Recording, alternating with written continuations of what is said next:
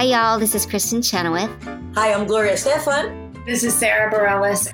Hi, I'm Patti LuPone. This is Lin-Manuel Miranda. You're listening to the Broadway Podcast Network.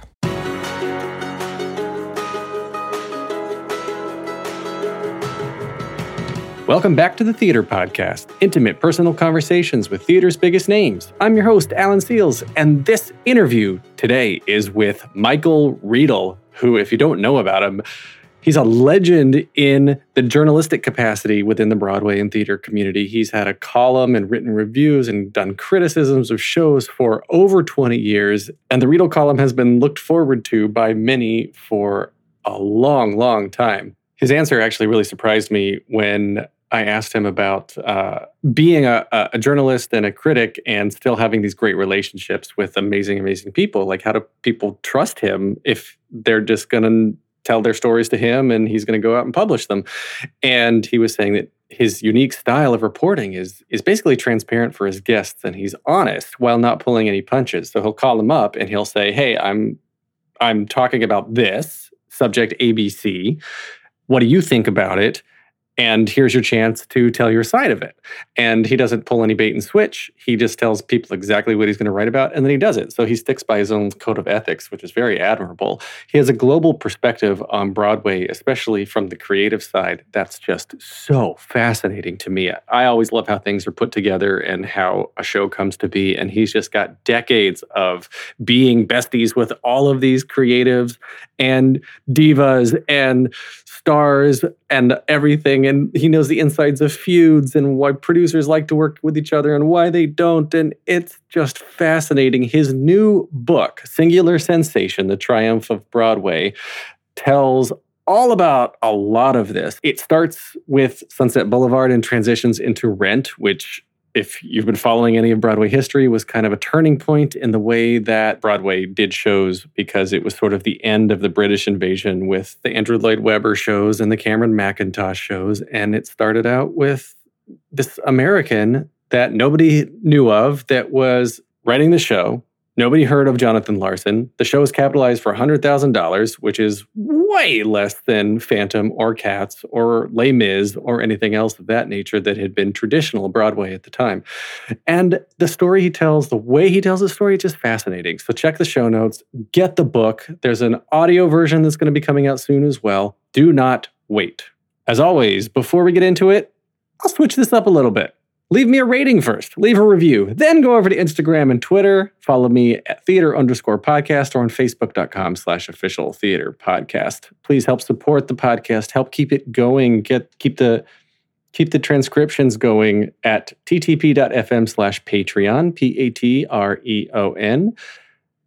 And now everybody please enjoy this episode with Michael Riedel. The longest field goal ever attempted is 76 yards. The longest field goal ever missed? Also 76 yards. Why bring this up? Because knowing your limits matters, both when you're kicking a field goal and when you gamble. Betting more than you're comfortable with is like trying a 70 yard field goal, it probably won't go well. So set a limit when you gamble and stick to it. Want more helpful tips like this? Go to keepitfunohio.com for games, quizzes, and lots of ways to keep your gambling from getting out of hand.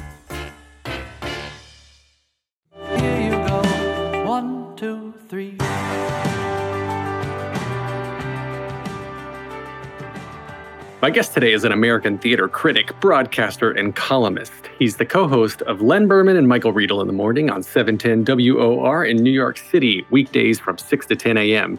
But he's been a controversial yet very influential Broadway columnist in the New York Post for over 20 years. His next book, Singular Sensation The Triumph of Broadway, released today, November 10th, 2020, which is the follow up to his 2016 book, Razzle Dazzle The Battle for Broadway. Michael Riedel, welcome to the Theater Podcast. Good to be with you. Good to be with you, Alan. What's going on? Oh, you know, uh, we're actually recording this the day after day after uh, election day, so November fourth. So energy's a little weird, and I I want to, without getting into politics and all this, I want to I want to get into um, your book right away because the title, "Singular Sensation: The Triumph of Broadway." It, it seems very apropos because we're in the middle of a pandemic where Broadway is shut down and we don't know the future of Broadway. But did the title come before the pandemic or what, what was the sequencing there? Well, I never, I never intended the uh, subtitle, The Triumph of Broadway, to be ironic, but it turned out that way. I mean, the idea for the book was I wanted to uh, write a, about the 90s on Broadway, which was a very important decade in the history of the American theater because it was the time when Broadway went from being still kind of in the backwaters of the entertainment business to becoming really once again part of uh, mainstream American popular culture with such shows as uh, Rent, Chicago, Angels in America, The Lion King, and The Producers. Those shows at the time were as well known, as famous, as popular as any TV show or movie of that era. And it really showed you that Broadway was back in business in a big, big way. And I was trying to figure out, well, all right, so I can build Broadway up through the 90s. Where do I end it? And then, of course, the obvious ending really it occurred to me. I uh, was looking at my window one day and I thought, you know, once upon a time, I used to look out my window down here in the West Village and I would see the World Trade Center.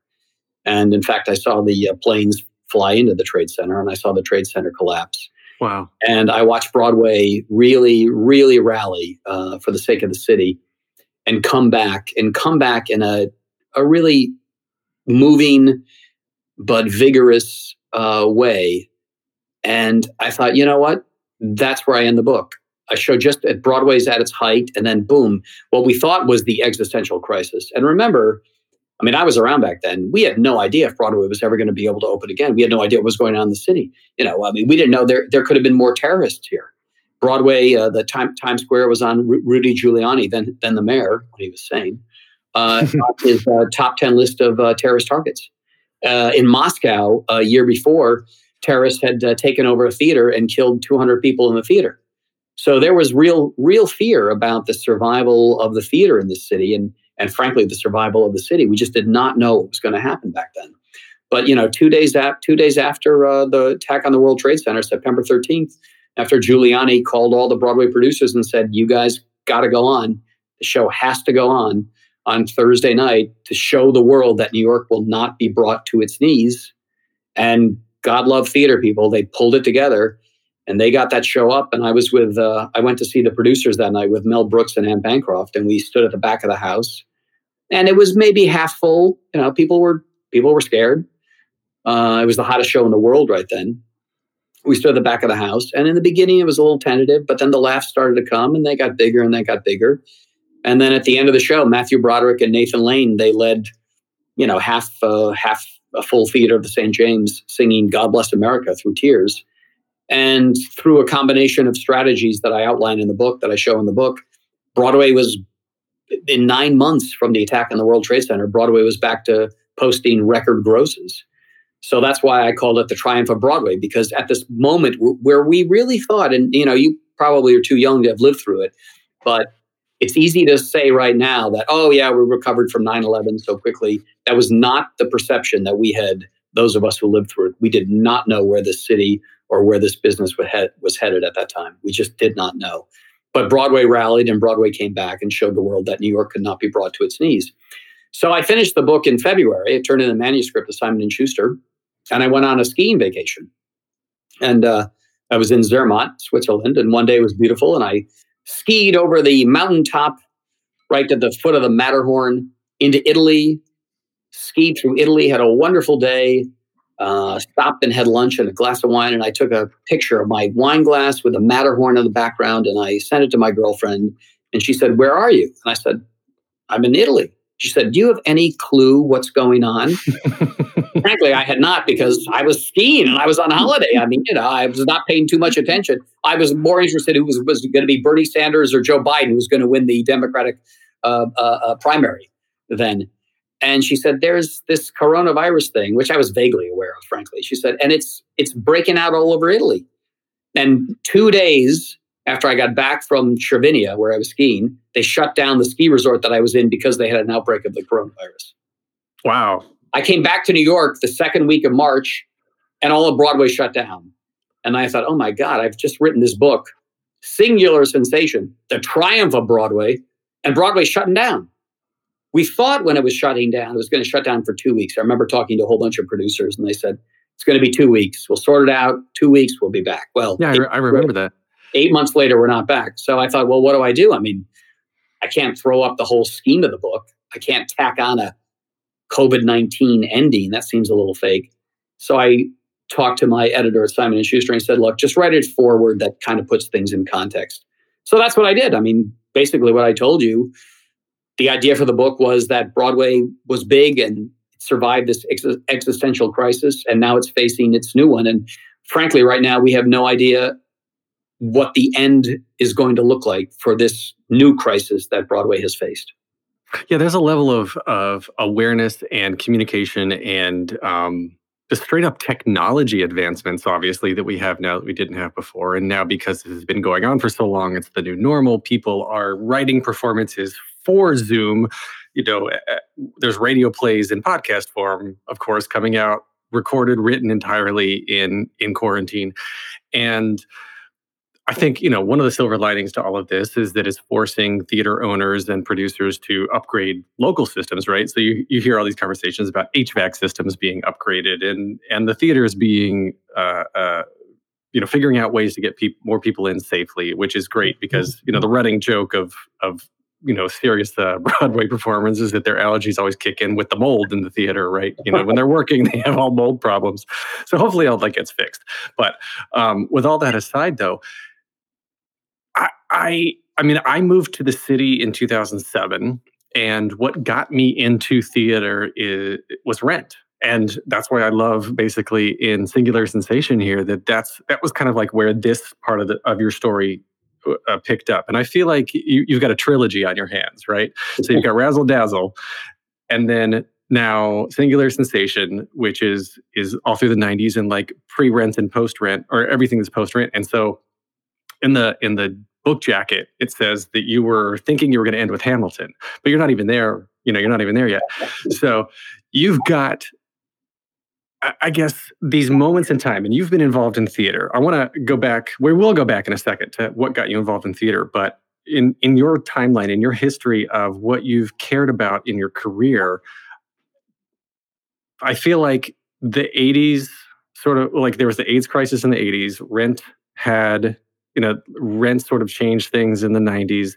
Hamilton has now changed things. Like there's just been these major, major milestones, right, that have just flipped Broadway on its head and brought a new audience that didn't previously exist. Am I off base?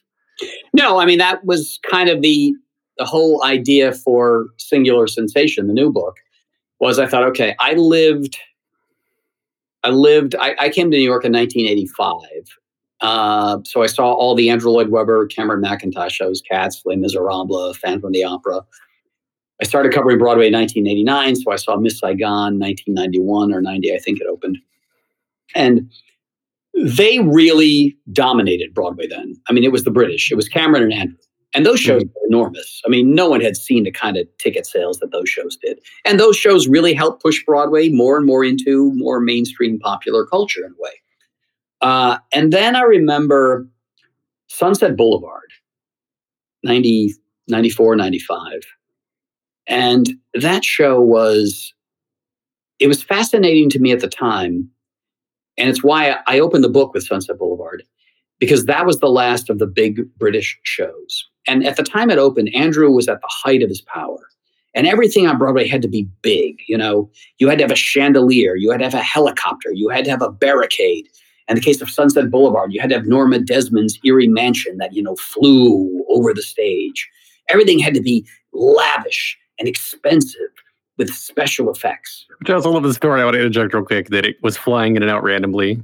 Or, yeah, well, yeah, well, yeah, in London when Patti Patti, I interviewed yeah. Patti for the book, and Patti LuPone when she was doing London, she said for some reason the the frequency that the IBM computers that were specifically designed, IBM actually designed special computers for Sunset Boulevard their frequency was shared with um, cab drivers in London. Mm-hmm. So at the time, if the cab drivers would get a dispatch, the mansion might move to the right or to the left. so, you know, they couldn't control it. You know, technology uh, at its height back in those days. anyway, go ahead. But the thing was, though, I remember seeing Sunset Boulevard. I went to uh, I went to a preview, and not that I'm a prognosticator at all, but um, I remember just thinking wow, this is kind of an intimate story. It's really a triangle. It's Norma, Joe Gillis, and Max the butler. Just those three people with a little bit of um, the girlfriend who pops in and out from time to time. It's a small, it's a chamber piece. And I, I happen to think the score is one of Andrew's best. I, I, I love uh, As If We Never Said Goodbye, I think is a terrific musical theater song, and The Perfect Year is beautiful too. But I remember just having this feeling that, man, for a show that is so intimate, this is one expensive, heavy production. But they were still living in that era where everything had to be big. The bigger, the better. You know, the more money you spent, let's fly the mansion. Now, if you think about it dramatically, there is no reason why a house should fly unless you're doing the Wizard of Oz and the tornado comes and lifts it up. Mm-hmm. But why, dramatically, how does it make sense that Norma Desmond's mansion flies? It just there's no point other than the fact that we have to have a big, spectacular set. And I just remember the whole thing felt heavy. And then, sure enough, as the saga of Sunset Boulevard plays out, as I show in my book, the whole thing got heavy. And Andrew had his fights with Patti LuPone, and he fired her, and she sued him. He had his fight with Faye Dunaway, and she sued him. He had a fight with Glenn Close, who was the star of the show. And it just seemed to be riven by backstage feuding and fighting. And it became not the, the, the publicity was not about the show anymore. It was about Andrew Lloyd Webber is, you know, alienating his leading ladies. Everybody's unhappy. And if you look closely at the ticket sales, once Glenn Close left the show on Broadway, they began to fall. And I remember thinking back then, I think this has gone too far, this era of the British spectacle. It's just, it's not really working anymore. And I could see softness in the show. And indeed, um, at the end of the day, the Sunset Boulevard played in many productions around the world, and every single one of them went down without making any money. Hmm. It just it just it had overreached itself. Now I had no idea what was going to come next. It's not like I'm thinking back then, oh, something else will change. You know, you don't know, you don't know.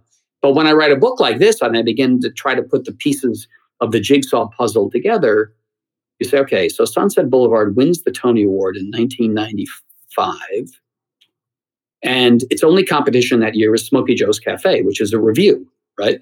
So Sunset wins score and book without even a, a, race. You know, there's no race. It just automatically gets it because Smokey Joe's Cafe doesn't have a book and it doesn't have, a, have an original score. And it wins Best Musical. So as I was kind of plot out this book, I thought, all right, and I'd forgotten this. I said, so what what what was the show that won the Tony Award after Sunset Boulevard in 96? And it was Rent. And Andrew Lloyd Webber presented the Tony Award for Best Musical posthumously to Jonathan Larson for Rent. And then I thought, there's a change. Because when Andrew was at his height with Sunset Boulevard, and we were all writing about that, there was this kid that none of us had ever heard of before, writing this little show that nobody was paying attention to, that the New York Theater Workshop, that was this kind of nice little off Broadway company that nobody was not on anybody's radar back in those days. And I remember I got a call from Richard Kornberg, who was the uh, publicist for the New York Theater Workshop. And he said, Oh, Michael, I have, I have some sad news. And I, I said, What, Richard? I was at the Daily News then as a reporter. He said, Jonathan Larson died last night. And I said, Well, who's Jonathan Larson? I said, Well, he wrote the show called Rent. And I said, Richard, I, I what is that? I've never heard of this show well, it's this new musical we're doing down here at the New York Theater Workshop. And I said, listen, Richard, I'm sorry the poor kid died, but I mean, no one knows who he is. So, you know, I think I gave you about one inch.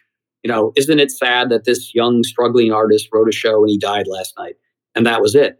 But what we didn't know was that Jonathan Larson had he had cracked it all. Because what he did was he looked at all those Andrew Lloyd Webber shows, which some of which he admired, by the way, especially Jesus Christ Superstar, which had a profound influence on him.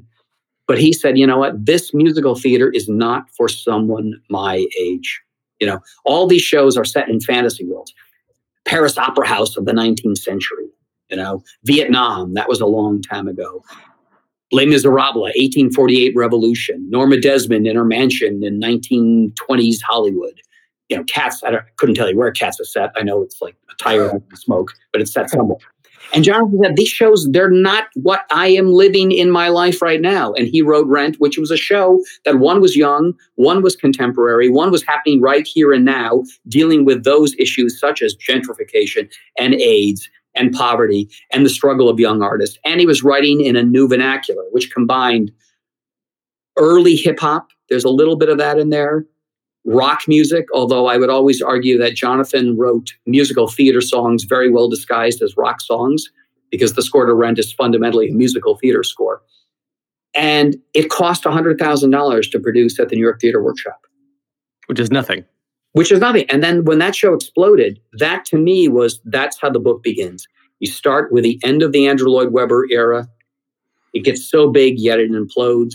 What comes next? Boom. This kid you've never heard of, an American, by the way. It's no longer British. Broadway is no longer dominated by the British. It's an American kid who writes the show that is contemporary, that is young, that is current.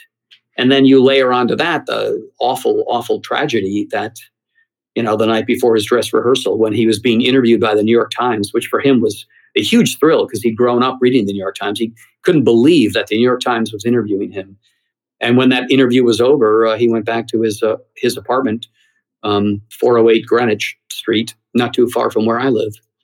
And uh, you know, he put the tea kettle on, and he dropped dead of a of an aneurysm, and he never mm. see what Rent achieved. But that's but that's a shift, that's a change, and you know that's how the whole book begins. Because then after Rent, the British are gone, and the Americans are back in business on Broadway. Well, it's, it's I mean, we'll get to the end of the book I guess at the end of the interview, like because this this whole timeline, it's it's such a fascinating story to me, um, because you've got people like Lin Manuel who have claimed to see have seen Rent, you know, over thirty times uh, on stage, which influenced who he is, and then like Tom Kitt came out of that influence, and there's all these modern people and speaking Bobby to, Lopez. yeah, yeah, and you've got all these these shows now, and I want I don't want to I don't want to get into this yet, but I want to tease this that you've got, you know, Percy Jackson and your Beetlejuices and your Be More Chills and these things that are trying to do well and are skewing towards an even younger audience, but now they're having the problem of catering to the audience who doesn't have the disposable income to support them on Broadway. But think about that, file that away. I want to get back to you. What got you into theater? Where did you grow up? Well, I grew up in uh, Geneseo, New York, a small town outside of Rochester, and um, I was um, I was eh, not really a theater kid, I have to say. Uh, I was more of a I was a bookish kid. I loved um, I loved reading uh, Agatha Christie mysteries and Ian Fleming James Bond books, and to this day, you know, I thought then uh, I guess I'm a writer because I have a couple of books under my belt. I've been writing for for my living for a long time. But I, whenever I teach a class about writing, I say, you know, the best two writers you can read to learn how to write are Agatha Christie and Ian Fleming because they drive the narrative. You know, they just they make you want to turn each page. What's going to happen next? What's going to happen next? You know, there's not a lot of fuss. There's not a lot of fancy descriptions of things here and there. It's just driving dialogue and driving narrative. Mm-hmm. So I always say I learned how to write by reading Agatha Christie and Ian Fleming. You know, they're considered popular writers so, you know, the snooty people would look down their noses on them. But I'm telling you, as a kid, they were the big discovery for me. I mean, I spent hours in my uh, in my bedroom reading through everything Agatha Christie wrote and everything Ian Fleming wrote. Loved it. But I never set out to be a writer uh, and didn't really set out to be in the theater at all. I mean, I went to Columbia as a history major and I was going to be a lawyer. And then um, one summer, I um, I wanted to stay in New York and my father said, okay, but you know, you're going to have to help shoulder the cost of paying for the dormitory for the summer. We pay it for, you know, the semester when you're there, but if you want to stay in the summer, you got to help figure out a way to, to pay for it. So I went to the, uh, back in those days, you had the career services or the, I can't remember what it was called. And there was a little thing on the billboard that said, um, you know, wanted uh, position in a Broadway producer office, Elizabeth I. McCann. And I mean, I knew a little bit about the theater, you know, being here in New York. I had some friends in the theater. Dan Futterman was a friend of mine at college who went on to write Capote and uh, had a good career in theater and movies and television. So I was kind of around it in a little bit. Um, but I thought, well, you know, this sounds kind of fun. Broadway producer working in an office there. So I went and I got the job with uh, Liz McCann, who's since become a you know dear dear friend of mine. Although to this day she says, she has no memory that I ever worked for her that summer of 1987. when I when I give speeches now and Liz is there and I said and Liz McCann gave me my start in the theater, she said, Jesus Christ, don't say that. People are gonna hate me because I got you started. But I was I was um, I may have told this. I don't think you were on a, a, call when I told the story, so I'll tell it to you. Um, but it really began my theatrical career, so to speak. So my one or two days on the job, Liz is working on this show that's about to open on Broadway. That's brought in from England, from the Royal Shakespeare Company. And I go to the office, and she's there. She said, "Kid," she always called me "Kid." Kid, this goddamn actor in this show, he's we put him in this apartment and he's complaining that the air conditioning unit doesn't work. So go over there and fix it. I was like, okay. Excuse me, I'm I'm a history major at Columbia and don't know much about uh, air conditioning or plumbing, but let's just go fix it. He's a pain in the ass. I remember she said, it's a pain in the ass. Okay, so I got to leave the office there, 42nd Street and 9th Avenue. I thought, well, I got to fix an air conditioning unit. How do I fix an air conditioning unit? So I stopped at a bla- there was a Black and Decker hardware store in Square back then, and I bought a screwdriver. So I, I mean, I look know what I'm doing here, you know. So I go to this, and I have to say, it was kind of a. They, they did not, let's say, they did not put the actors in the best accommodations back in those days in the 1980s. It was a slightly kind of a sleazy, I don't know, apartment quasi homeless shelter where they put them. so I knock on the door, and this it opens very slowly, and this elong I can only describe him as this elongated man. He was the, the tallest person I'd ever seen in my life. He had this beard, and he had these like very sleepy eyes. Said, yes, I said, and I had my little screwdriver. I said, I'm from Liz McCann's office. I'm here to fix your air conditioning unit. He said, Oh, it's beastly hot in here beastly hot. Come in. so I go in and then I, I see the air conditioning unit over over in the window. And I walk by a bed and I see this very attractive, I must say, female calf leg sticking out from under the covers of this guy's bed. And he's going, it's beastly hot in here. And then just covers go up from over the head of this blonde girl and she looks up. She's, oh, it's so hot in here. It's so hot in here. It's so hot. And the covers go back. What is, these people are bonkers, right? What am I going to do? So I go over to the air conditioning unit and I, I put the screwdriver in and I just started like moving it around and the air conditioning unit started. It went on. Remember these? Mm-hmm. And oh, thank you, thank you. It's so beastly hot. It's so hot. It's so hot in here. Beastly hot. Goodbye. I get out of there. Well, that elongated actor was one Alan Rickman.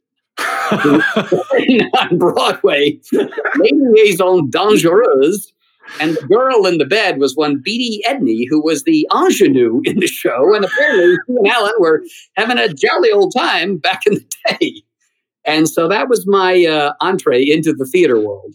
And, uh, I figured if I could fix, if I could fix the air, air conditioning unit for Alan Rickman, I could probably fix somebody's play, and that's why I became a critic, I guess.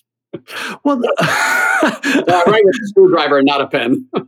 so the the the the foray into being a critic, uh, I I feel like that is, I mean, a fun job and like one of the best jobs and one of the worst jobs because you've got to say things. I guess you can't be worried about it, what people think of you, or maybe you do, and it's just constant like internal turmoil and anxiety.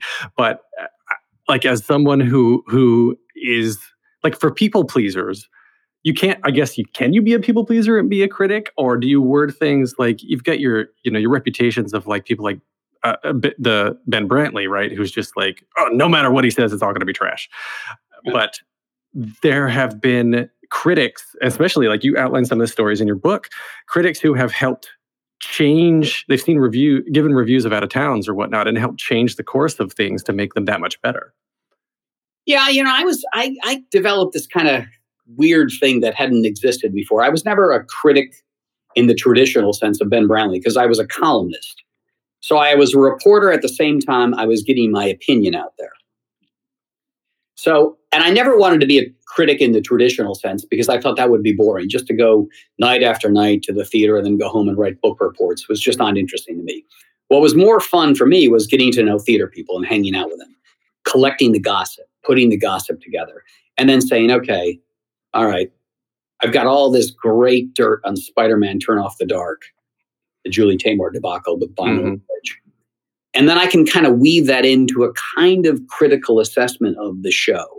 So I could have the one two punch. All right. I could tell you the show sucks. And now here's all that juicy backstage gossip about how bad things are. So that was kind of the formula that I created.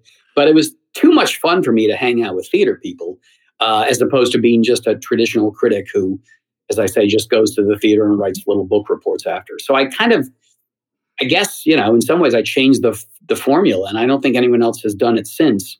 The kind of critic columnist at the same time, but it wasn't it wasn't anything that I invented. I mean, that was the way. If you go back, and I did when I first got my job at the Daily News as a Broadway columnist, I went back and I read all the great Broadway columnists of the past: Walter Winchell and Dorothy Kilgallen, Alexander Woollcott, all these Louis Funk, all these great guys, and they had the same kind of thing. They you could tell where they stood on a show. If they loved it, they were promoting it in ways. If they hated it, they were dishing the dirt on it.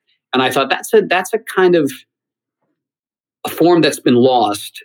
That was very big in the newspapers of the 20s, 30s, 40s, going into the 50s. And so I just kind of stole from those people and made it my own kind of a thing. So I was the the hybrid of the uh, gossip columnist and the critic at the same time. So in, in the book, you've got so many quotes and stories like uh, firsthand accounts and stories from people who were there.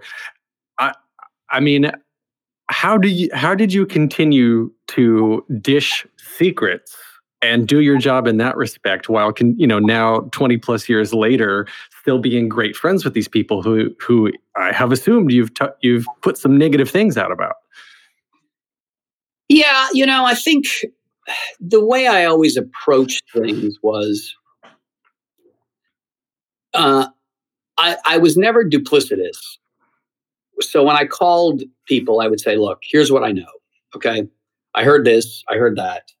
This I have confirmed. And um, you can talk to me and we can massage things and you can give me a quote and you can give me your perspective. Uh, and that will be reflected fairly in my column. And I always told people, I said, but you know, if you give me a no comment, a no comment from my perspective is a license to kill because I have the goods. And if you don't want to talk about it, I'm just going to fire away and you have no defense. Whereas if you talk to me and give me an interview, then I can hear your perspective and maybe things that I think are exactly right. You have a different take on them, and I have to reconsider that. And so things can be moderated and we can come to some kind of compromise about what a column is going to be as opposed to just a hit job. And I do think over the years that most of the people I've dealt with in theater felt that I I was always fair. I was never one of the reporters, and there have been some some very famous ones who are still around, by the way, who who would do the old bait and switch. Hey, I'm calling about this, but then they would actually write about something else, and they take your quote out of context, and you look like an idiot the next day because you thought you were talking about one thing and they were using it for something else. I never ever played that game. So I think over the years, as tough as I could be, people thought, all right, at least I'm going to get a fair shake with him. At least I'll have a hearing with him. He will hear me out and he will reflect my point of view, my perspective in his in his column. And it's kind of funny. I mean, a lot of the people that I really roasted in my column became great sources for my books and uh, people that to this day I'm, I'm, I'm still friendly with. But I think it was just a matter of laying your cards on the table and say, hey, this is what I know. I'm a good reporter. I know what's going on. But what I don't know is your perspective of it. I haven't heard your side of things. So I'm going to write this column, whether you talk to me or not. But if you talk to me, your perspective will be put into that column. And I think that kind of trust that people had in me, knowing that I wasn't going to screw them. And I was always I was always honest. I said, this is what I know, and this is the column I am going to write. Now let's talk about it and let's figure out what you want to say in the context of what I'm going to write. And sometimes they tell you things you didn't know, and that has to shift your point of view because I'm not there. I'm just just gathering the information. I'm not in the room where people are having a fight or somebody storms off. I'm just hearing this secondhand. So I, I would rather have the eyewitness account of what happened. So when I set out to write, I mean, Razzle Dazzle, my first book was different because a lot of the people were dead. So I was relying on people's memories of people who are no longer with us and a lot of research and you know old newspaper articles and books and magazines to, trying to piece that together. But with Singular Sensation, most of the people I'm writing about are alive. But because of my relationships with them, and I was determined, I said, this book is not going to be a collection of my columns, and it's not going to be a memoir. It's not going to be Michael Riedel's take on the 1990s. I went back and I interviewed everybody who was involved in all the shows and the events that I covered. And I said to them, I said, I want you to tell me what happened, what you were thinking at the time. Don't project ahead. Don't say, we know the show is going to be a hit because you didn't. You know, we knew we were going to have trouble with this because you weren't sure. I just want you to tell me what was that first, the first time you read that script? How did, what was the impact it had on you? That first dress rehearsal, what was that like? The first time you put The Lion King up in front of, of 1,800 people who paid for their tickets at the Orpheum Theater in Minneapolis. What was that experience like? Take me back to those moments because you know, in, in a book like Singular Sensation, we know Rent's a hit. Okay. We know Chicago's going to be a hit. We know The Lion King's going to be a hit. But Jonathan Larson, who did Rent, Franny Barry Weissler, who produced Chicago, and Disney that did The Lion King, at that time, they did not know that those shows were going to succeed. They did not know. So I wanted to capture that sense of what do we have and is it going to work?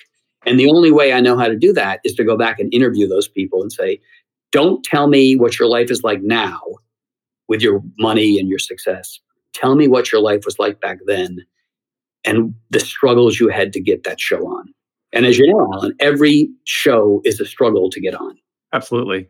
I, I enjoy the spotlight that you shine on on the production side of everything because a lot especially even in this podcast you know the focus a lot of times is on the the celebrity the the front the front end the glitzy actor who steps into the role after you know the audience doesn't know it may have you know been this close to never getting funding or the the behind the scenes feuds. How many people, how many kids these days know about the Andrew Lloyd Webber Patti LuPone feud because that was, you know, they're they're only 14 or 15 years old right now, or anything along those lines.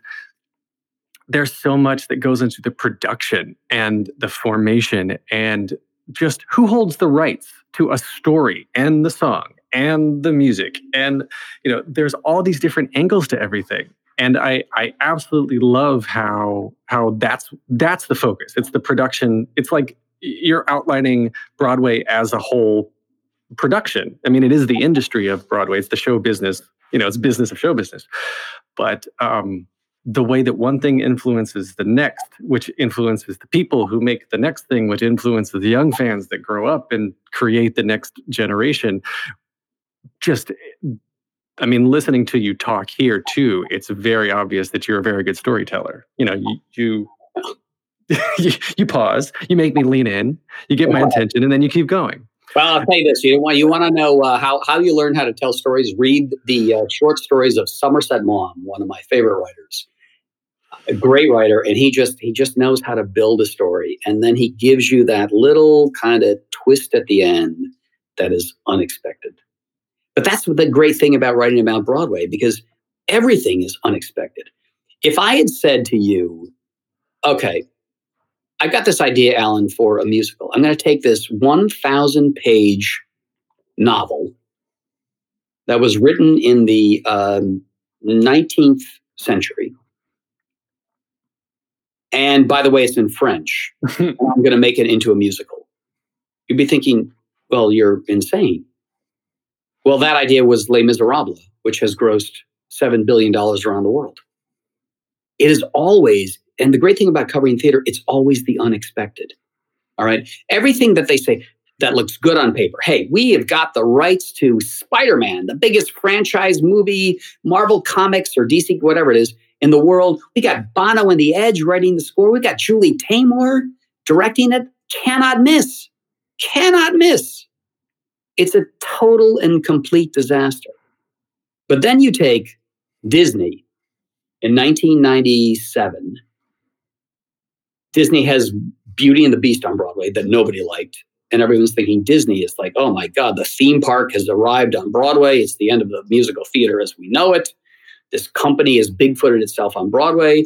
They're going to do shows that are, you know, better off on a cruise ship. This is what we're going to have to live with on Broadway. And then say, well, you know what, we're going to hire Julie Taymor to direct The Lion King. And then if you're me, you're thinking, as I did think, wait a minute, this makes no sense. All right, this family friendly company, Disney, producing these theme park shows, is hiring this brilliant avant garde director whose stuff is interesting but weird. I mean, you know, Juan Darién, a carnival mass, or as Julie would say, Juan Darién, Darién, a carnival mass you think uh, this is not a this is not a show for families. I'm telling you, you know. And that I remember seeing Juan Darién, a carnival mass, and like a woman is holding this lion cub puppet and she's breastfeeding it. And I thought this, man, it's not a family friendly show going on here. And you thought there is no way these two these two entities, Julie Taymor and Disney, can possibly work. It just it does not make any sense. And so I went out to uh, the Orpheum Theater in Minneapolis to see an early uh, preview of The Lion King. Was trying out of town, and I kid you not, I mean, I sat there with my arms crossed, and I was like, "All right, this is going to be a total and complete disaster, and I cannot wait. I cannot wait to destroy this thing." And then all of a sudden, you know, you hear Tsidii Le Loka singing "Ah Bonanza," and this paper mache sun comes rising up, and then this cougar puppet with a woman manipulating it comes out, and then these giraffe puppets. I mean, the people were in the puppets of the giraffes. They come loping out, and I was sitting thinking, "Whoa, whoa, whoa!" Uh, now I'm confused here because what I'm seeing is unbelievably beautiful, and it's not what I expected in any way. And by the end of that opening number, The Circle of Life, I remember looking up and I felt something brush up against me because I was on the aisle. I looked up and this life size elephant puppet was walking by. By the end of that number, there was pandemonium, pandemonium in the theater. And everybody, they were standing on their seats, cheering and screaming and applauding. And to my dismay, as a tough old critic, I found myself standing on my seat, cheering and applauding because it was so completely unexpected. And, you know, that is fundamentally what theater does that very, very little else can do is Hal Prince once said to me years ago. He said, You know, Michael, in our business, the theater business, you can't give people what they want. You have to give them what they couldn't even have imagined. And all of the shows that I chronicle in this book Rent, Chicago, The Lion King, Angels in America, the producers it's not something that people wanted. There was no formula for these shows. It just gave people something that they didn't even know that they wanted, that they didn't even know could exist. And then they see it and they love it. And that really can only happen in the theater. Well, that I think has the has the tendency to go either way. You're obviously talking about the things that succeeded, but I'm sure there could be multiple books written on things that tried to do that. Yeah. Yeah. And and never made it. But no risk, no reward. So, well, that's what that's what Michael that's what Michael Eisner said when there was a moment during The Lion King, which I put in the book, where they did a workshop of Julie's uh, puppetry, and uh, Michael Eisner and all the people who came in from uh, California to see it, they were like, "Well, you know, what is this? We don't get it. I mean, what these things on the head? You look at the actor's face, you look at the thing on the head, and it was done in a rehearsal room with, you know, not wasn't lit. The costumes weren't really painted." And they were like, this is this is ridiculous. I mean, this is not going to work. And they were about to pull the plug on the show, but it was Peter Schneider and Tom Schumacher, the producers of The Lion King, who said uh, to Julie, they said, you know, Julie, we failed you. We, we did not present your designs in the right way. We have to get this back in front of Michael Eisner. And so they redid another workshop just for Michael Eisner at the Palace Theater. And now you had Don Holder's brilliant lighting. Julie had finished all the designs of the puppetry and they did a series of different kind of puppets and you know the first series was like they looked like they were from cats you know tights and fur and this kind of stuff and then julie did kind of a hybrid of her original vision and the the kind of furry thing. And then the last one she did was her vision of her kind of unique puppetry. And Michael Eisner sat there and he looked at it and he said, you know what? The bigger the risk, the bigger the reward. Let's go with your vision, Julie. And that reward turned out to be a show that has grossed $9 billion around the world. That's insane. That's insane. Uh, uh, yeah, yeah.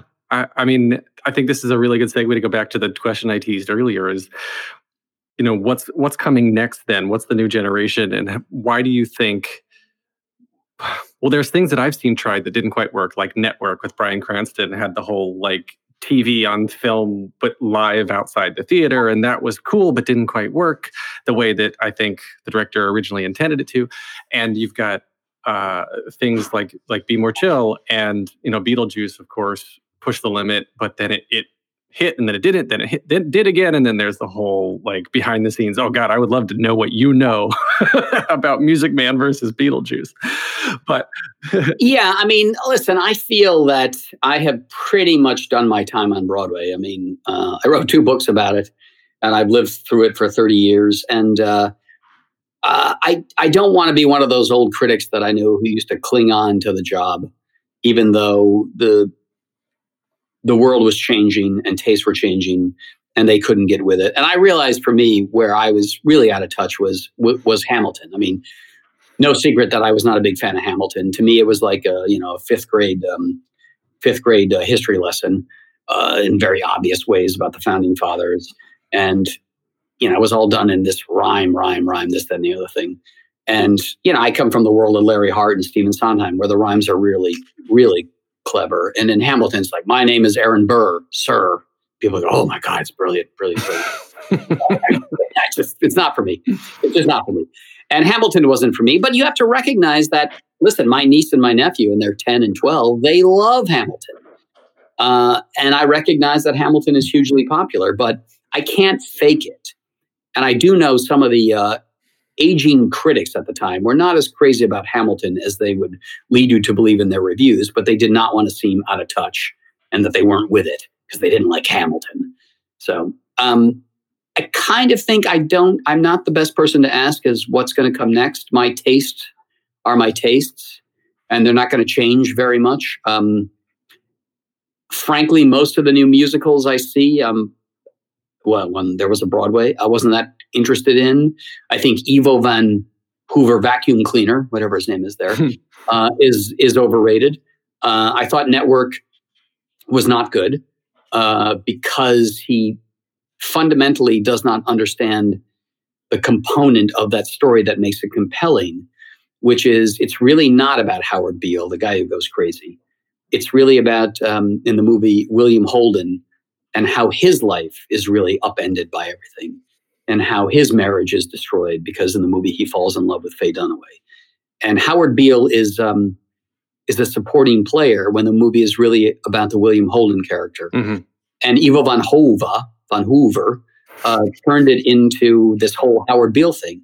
But Howard Beale doesn't get you anywhere because Howard Beale just goes crazy, and that's the end of it. He goes crazy. Whereas in Network, the Paddy Chayefsky script, it's really about William Holden a man who does not know he's having a midlife crisis until he sees his friend crack up.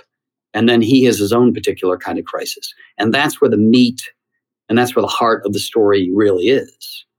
And you can tack on all the bells and whistles with your videos and your cameras and all that stuff that Ivo van Hove does.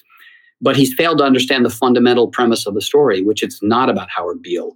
It's about Howard Beale's producer and that's what really moves you in the movie and that was missing from from uh, from this production network.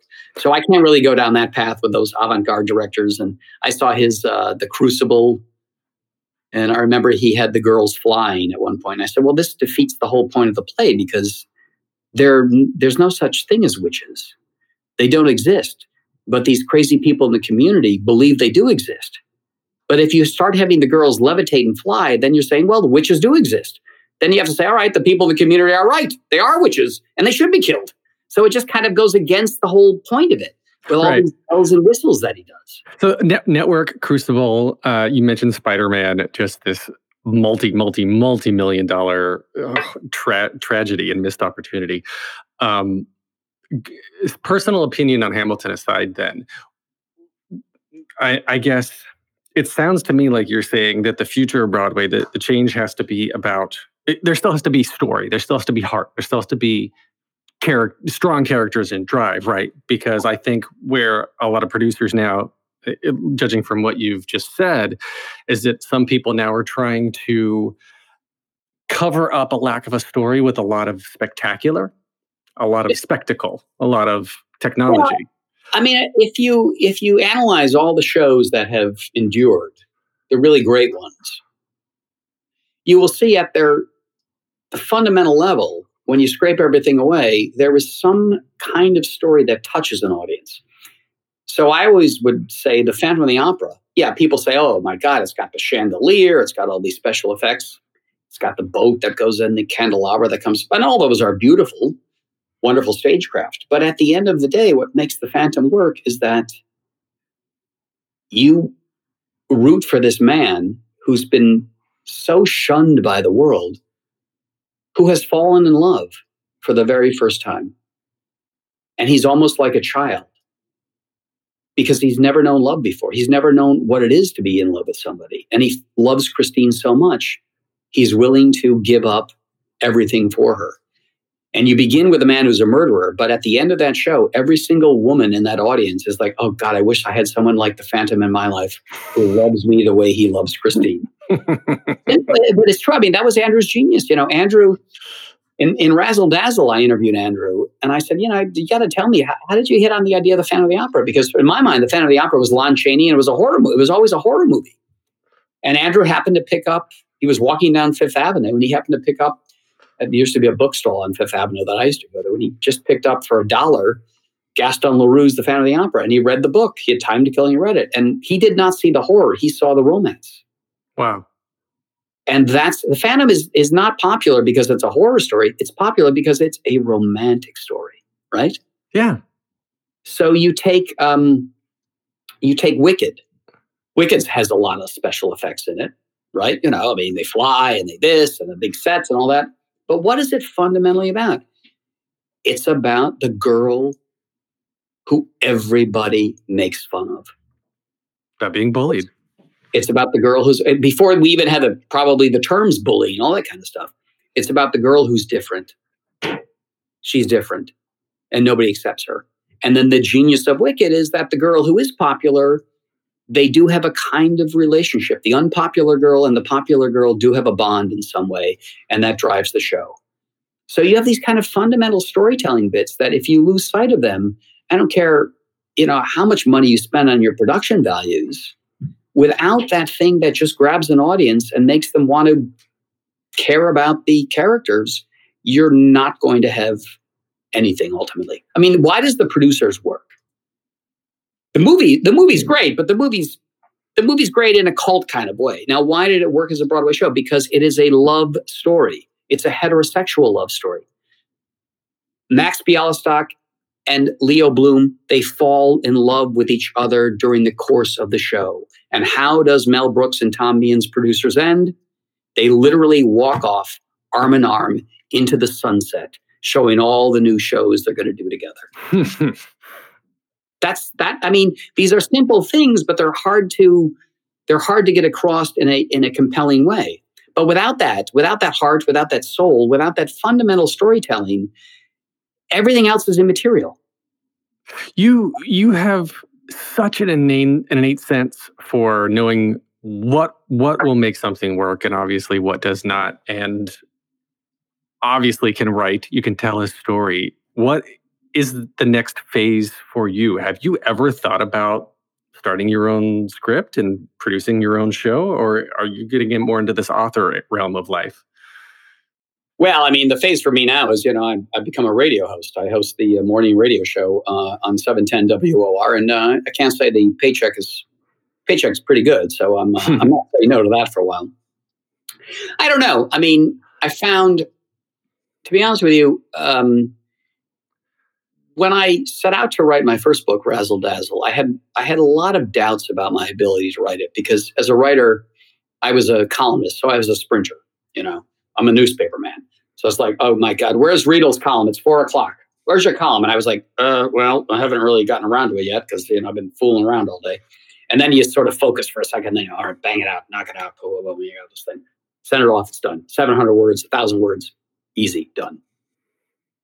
So when I got the uh, contract to write Razzle Dazzle, and I thought, oh my God, this is actually, this is a book, which means it's longer than a 700 word column that I write every Friday.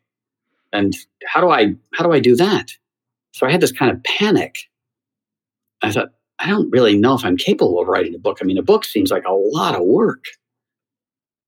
And I couldn't figure out how to get into it and how to do it. And then I called my old friend Martin Gottfried. Some of your listeners may know him. He wrote some wonderful books, a great book, uh, coffee table book called Broadway Musicals. Wrote a wonderful biography of Bob Fosse. And he was a good friend of mine.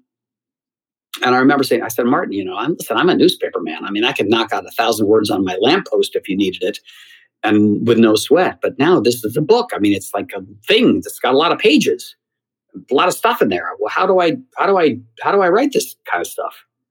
And he said, don't even think about writing. He said, you have to do the research. You have to interview everybody. You have to read all the old newspaper clips. You have to read a whole bunch of old books you've never even heard of before. Don't even think about doing the writing until you've done the research. And once you do the research, in the course of doing the research, you're going to find your narrative in your book.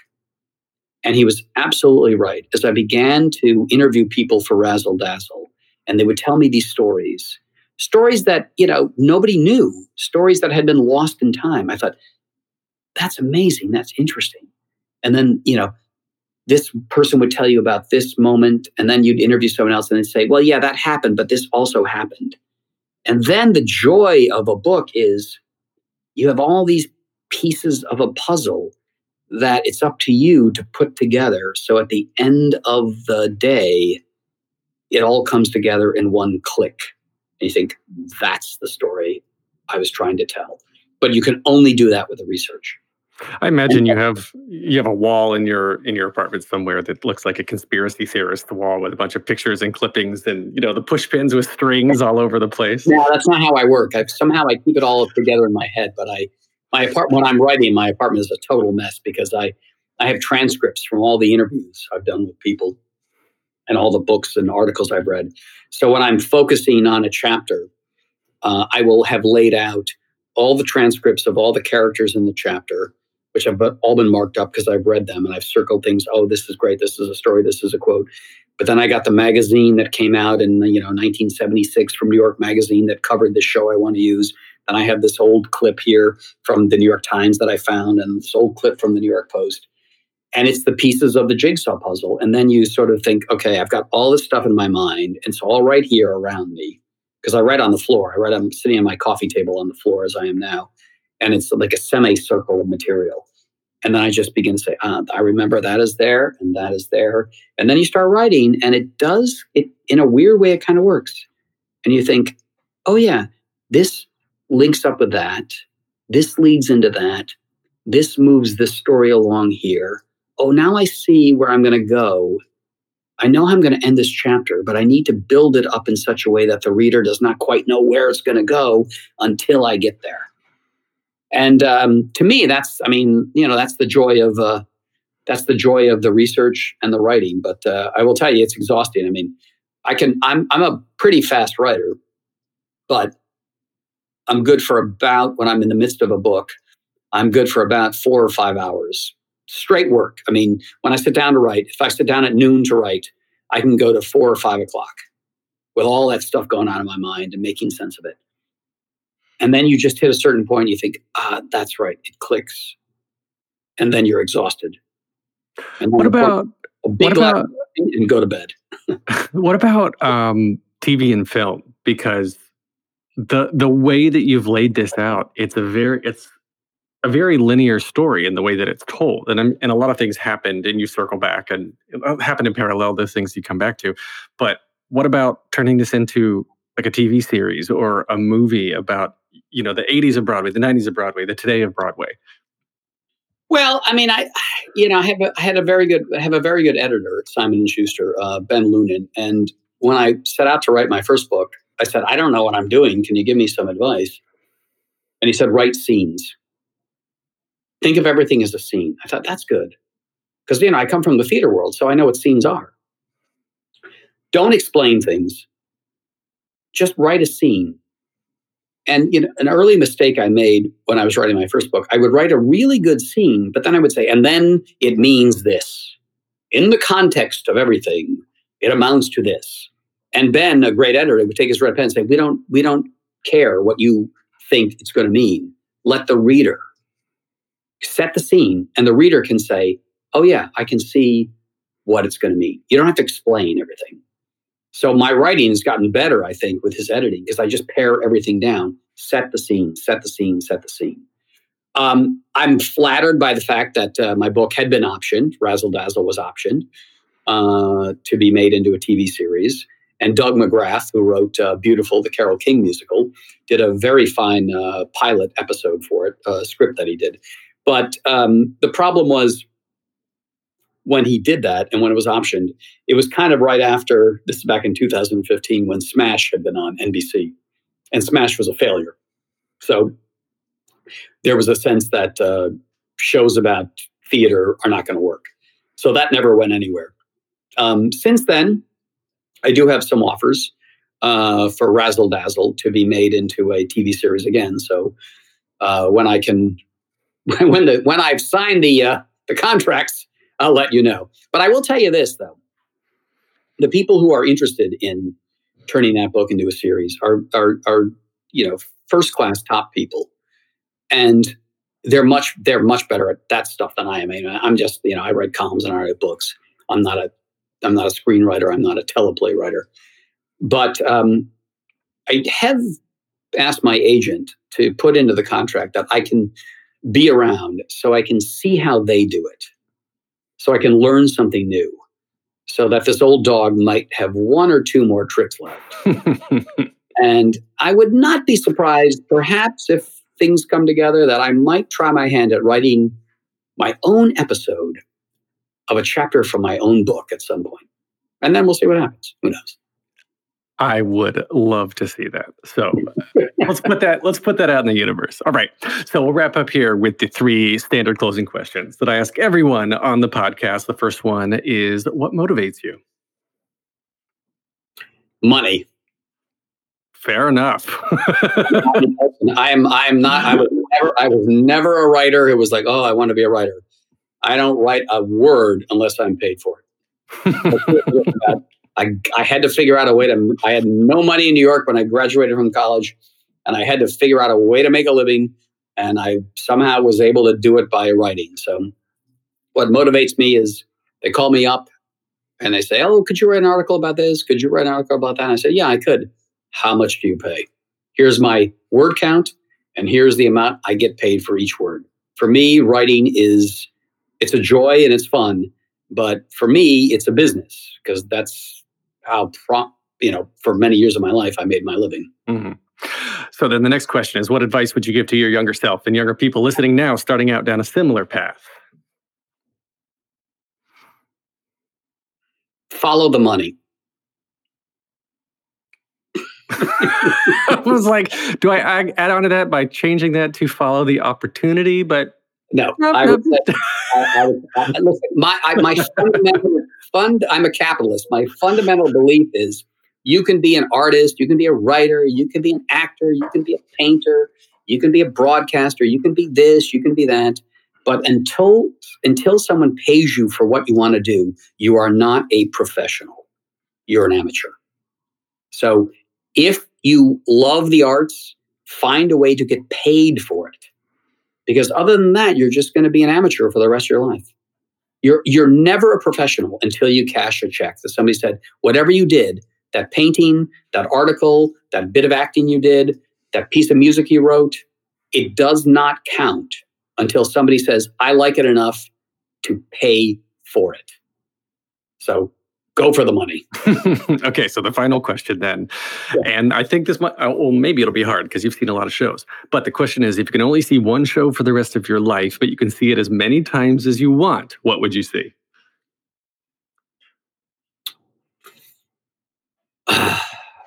I would see an endless loop of the best of theater talk with Michael Riedel.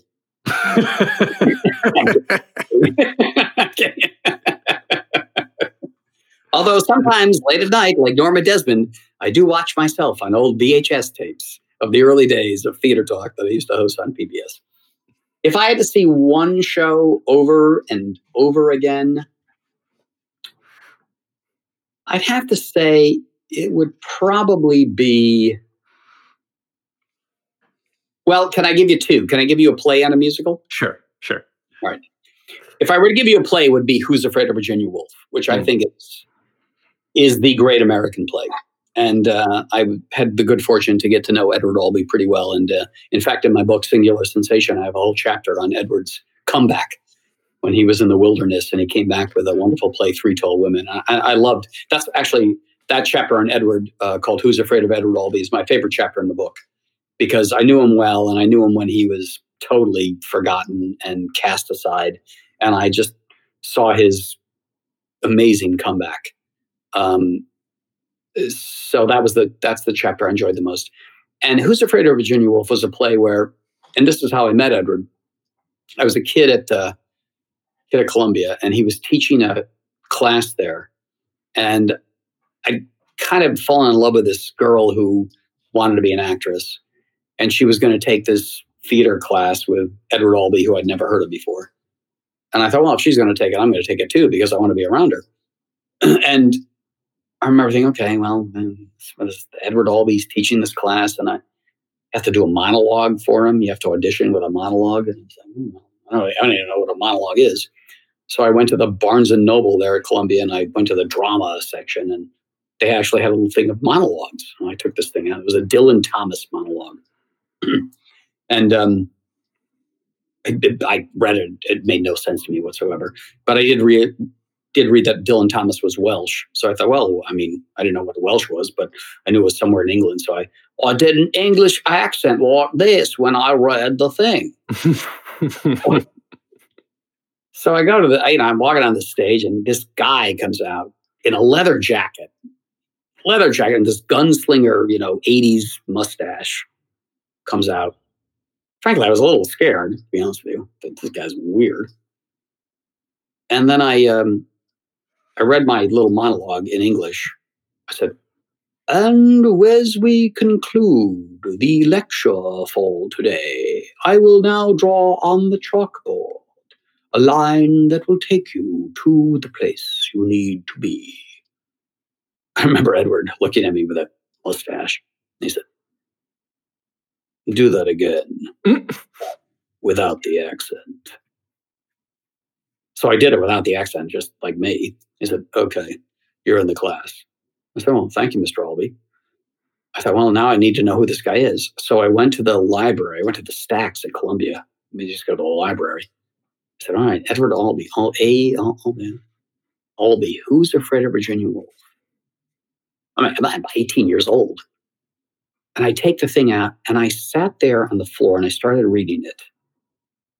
And I remember reading, Jesus H. Christ, what a dump. Martha's first line. Mm. And I read that play. I sat there in the stacks of the Columbia Library and I read that play and I thought, oh my God, I have never read anything like this in my life. And then I took down A Delicate Balance and Tiny Alice and I read all those plays over the weekend. I thought that my life is going to be changed here.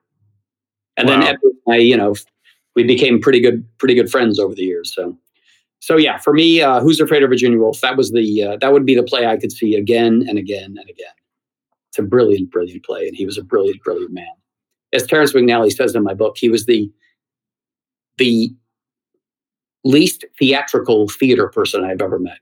Edward did not care about the gossip, the whole politics of the theater. He was a pure artist. He wrote what he wanted to write, and if you liked it, fine. If you didn't, he didn't care. He just went his own way. And that I admire tremendously. And as for a musical, I would have to go for My Fair Lady. I do think that's the perfect musical. Uh, I think somehow the Shaw play Pygmalion is a wonderful play, and Alan Jay Lerner and Fritz Loewe they captured the spirit of that uh, of a man who thinks he cannot love, who is not interested in falling in love, for whom love means nothing, and then at the last moment he realizes he has fallen in love, and that just touches the heart. I love that answer. That is beautiful. So, obviously, if you're listening now, check the show notes and I'll have a link for where to get Singular Sensation, the triumph of Broadway. And then, Michael, where else can we find you online? Uh, well, you can listen to me on 710 WOR on the radio on my podcast, Len Berman and Michael Riedel in the morning. And uh, I'm not a social media person, so I don't do I don't tweet, I don't do Instagram, I don't do any of that stuff. I'm I'm too old for that nonsense, and I sadly, I have too many friends who've gotten trouble by tweeting things they should not have tweeted and uh, Instagramming things they should not have Instagrammed. So I, I, uh, I, I, don't go down that path. But you can listen to me on 710 WOR, Len Berman and Michael Riedel in the morning. Uh, you can check out our podcast, 710WOR.com slash Len and Michael. And you can get more of me at thetheaterpodcast.com. I am on Instagram and Twitter and Facebook. Uh, please leave a rating and a review. This is edited by Matthew Hendershot. Thank you to Jukebox the Ghost for the intro and outro music. And Michael, thank you most of all to you. I I just can't get over all these stories. There's people I know now in my career at this point that I've just never been able to sit down with them and and know where they came from because I'm just experiencing them in the current state, like Jack Viertel, for example. Oh, Jack's great. Good friend of mine. Just, right, like all over the book. And I know him now because I've been working with him now in the last year, year and a half. No idea the history that you've exposed me to. So anyway, I need to end this episode because it's been going on, but it's so it's just so good. Everybody, please get Singular Sensation: The Triumph of Broadway. It is such a good book. Again, Michael, thank you, thank you very much. My pleasure, Alan. Anytime. Thanks. Take a deep breath, make the world a little colorful. Hey, it's Leslie Odom Jr. here on the Broadway Podcast Network to tell you about the Rise Theater Directory, a program of Maestra Music. Rise is a national online resource designed to connect and empower backstage and administrative and creative theater professionals from underrepresented backgrounds. If you work or aspire to work in the theater community, this can help you find your next project. And if you hire theater professionals, search the Rise Theater Directory to find your next team. Create your profile now and get more information by visiting risetheatre.org. That's theater with an R E R I S E T H E A T R E dot org because only together we rise.